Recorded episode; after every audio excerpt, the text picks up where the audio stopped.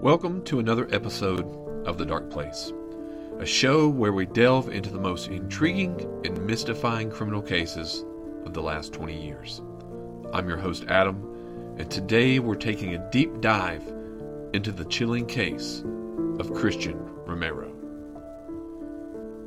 But before we dive into this case, please check out all of our social media pages. That's on Facebook, Spotify, YouTube, TikTok, and Facebook, The Other People Show. Now on with our broadcast.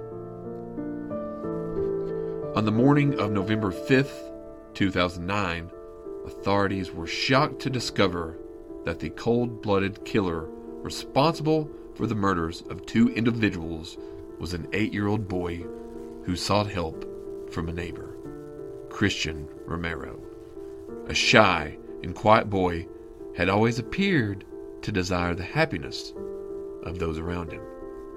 But his grandparents and stepmother sensed that something was amiss. 29 year old Vincent Romero and his father's roommate, 39 year old Timothy Romans, inside their home in St. John's, Arizona, had been shot four times, while Timothy had suffered six gunshot wounds. The police found Vin- Vincent's body in the upstairs foyer. Having been shot in the head and chest, Timothy's lifeless body was, dis- was discovered near the front door, also with a gunshot wound to the head and chest. No signs of forced entry or robbery were found at the scene, and there was no evidence of any disturbance in the home. The police had no reason to believe that either man had enemies, and the idea that Christian could commit such a horrific act never once crossed their minds. During their investigation, however, the police interviewed friends and family and members of the victims, but they were unable to gather any helpful information.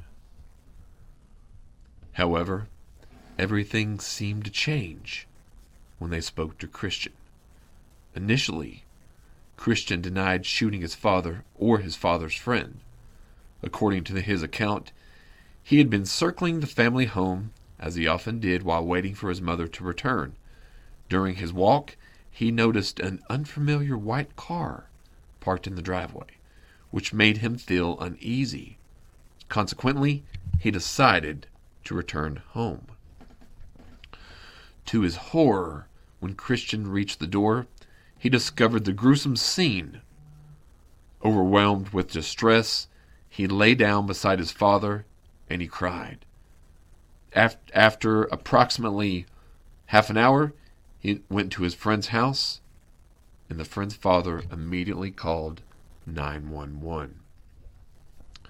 When questioned about anyone who might want to harm his father, Christian mentioned bad people who lived down the street, describing them as smokers who drove a blue car. The police explained to Christian how gunpowder residue could be found on a person's hand after firing a weapon.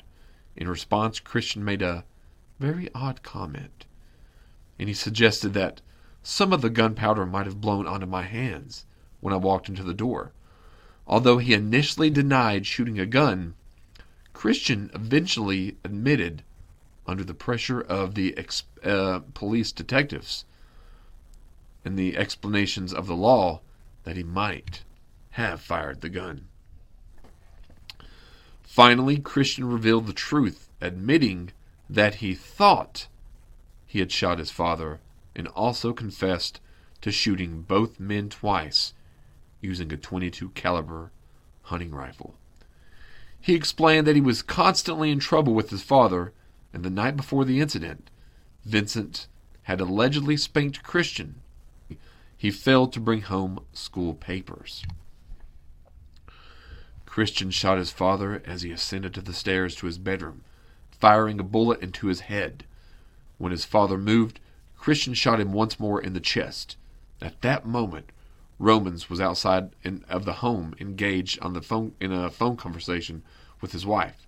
As Romans entered the house, Christian shot him twice, once in the head and once in the chest.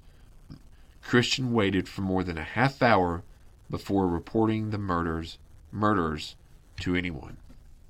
The community of St. John was stunned to learn that a seemingly innocent and harmless looking boy could commit such a heinous act. People wondered if Christian had been subjected to the abuse, physical or mental abuse.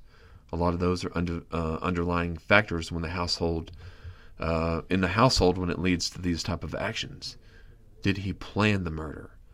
What events or trauma had Christian witnessed? Or was it a result of immaturity or exposure to violent media or video games? Typically, children do not exhibit such violent and uh, reactions to the extent of committing murder. And when a child does kill a parent, it's usually during the teenage years. But the police were determined to uncover the truth behind the case. However, Christian's grandparents and stepmother held a different perspective. After learning about Christian's arrest outside the courtroom, Liz Romero, his grandmother, angrily claimed, I knew this would happen. They were too hard on Christian. I knew he did it. He spent the night in my bed seeking comfort from me. I had a feeling he did it. If any eight year old boy is uh, capable of such, such an act, if any eight year old boy is capable of such an act, it's Christian. Why did Christian kill?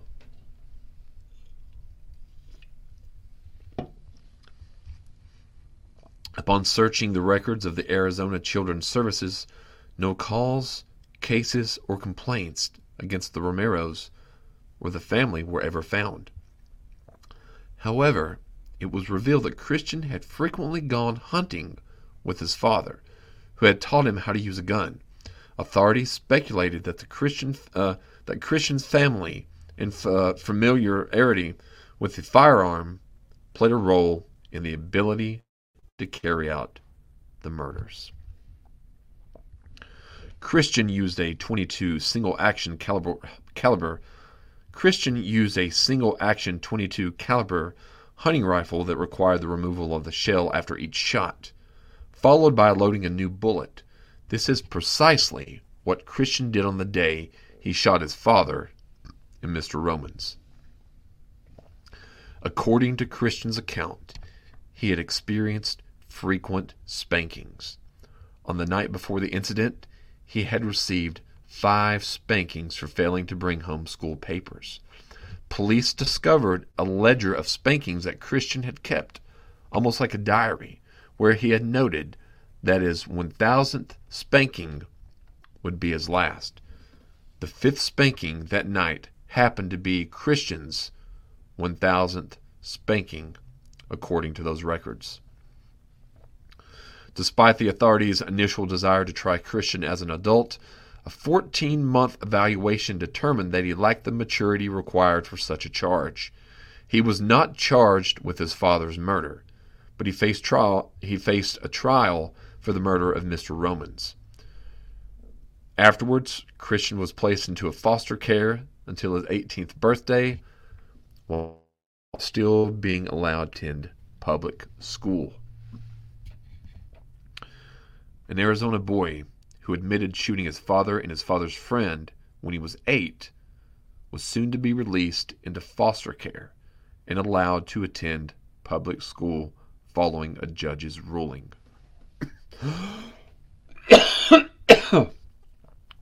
Christian Romero, who is now 15, became one of America's youngest killers in 2008 when he used the 22 caliber rifle to kill his father and his father's friend.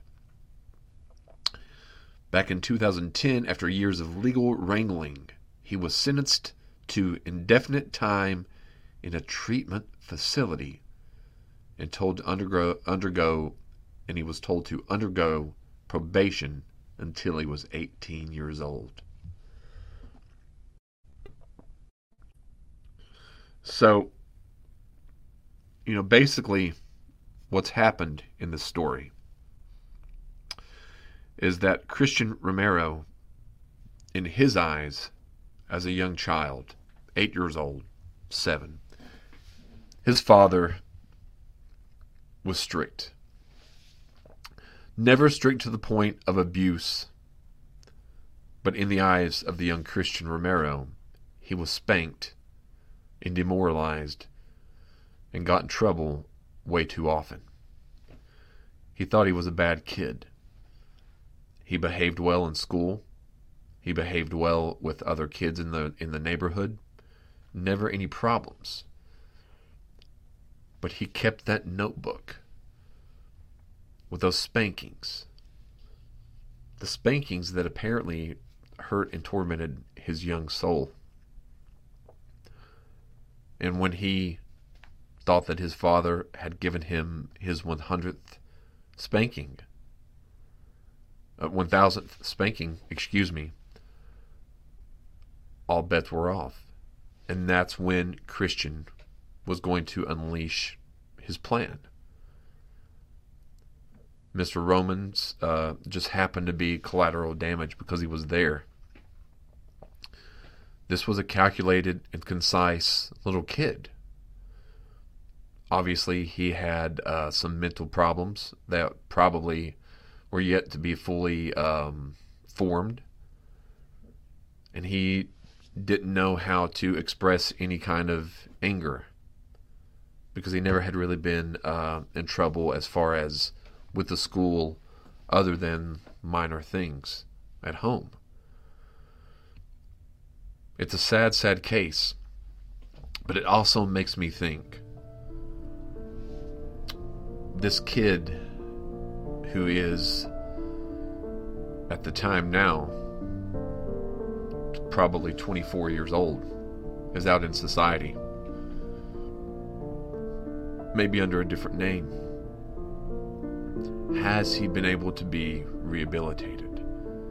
Can you be rehabilitated from something like that?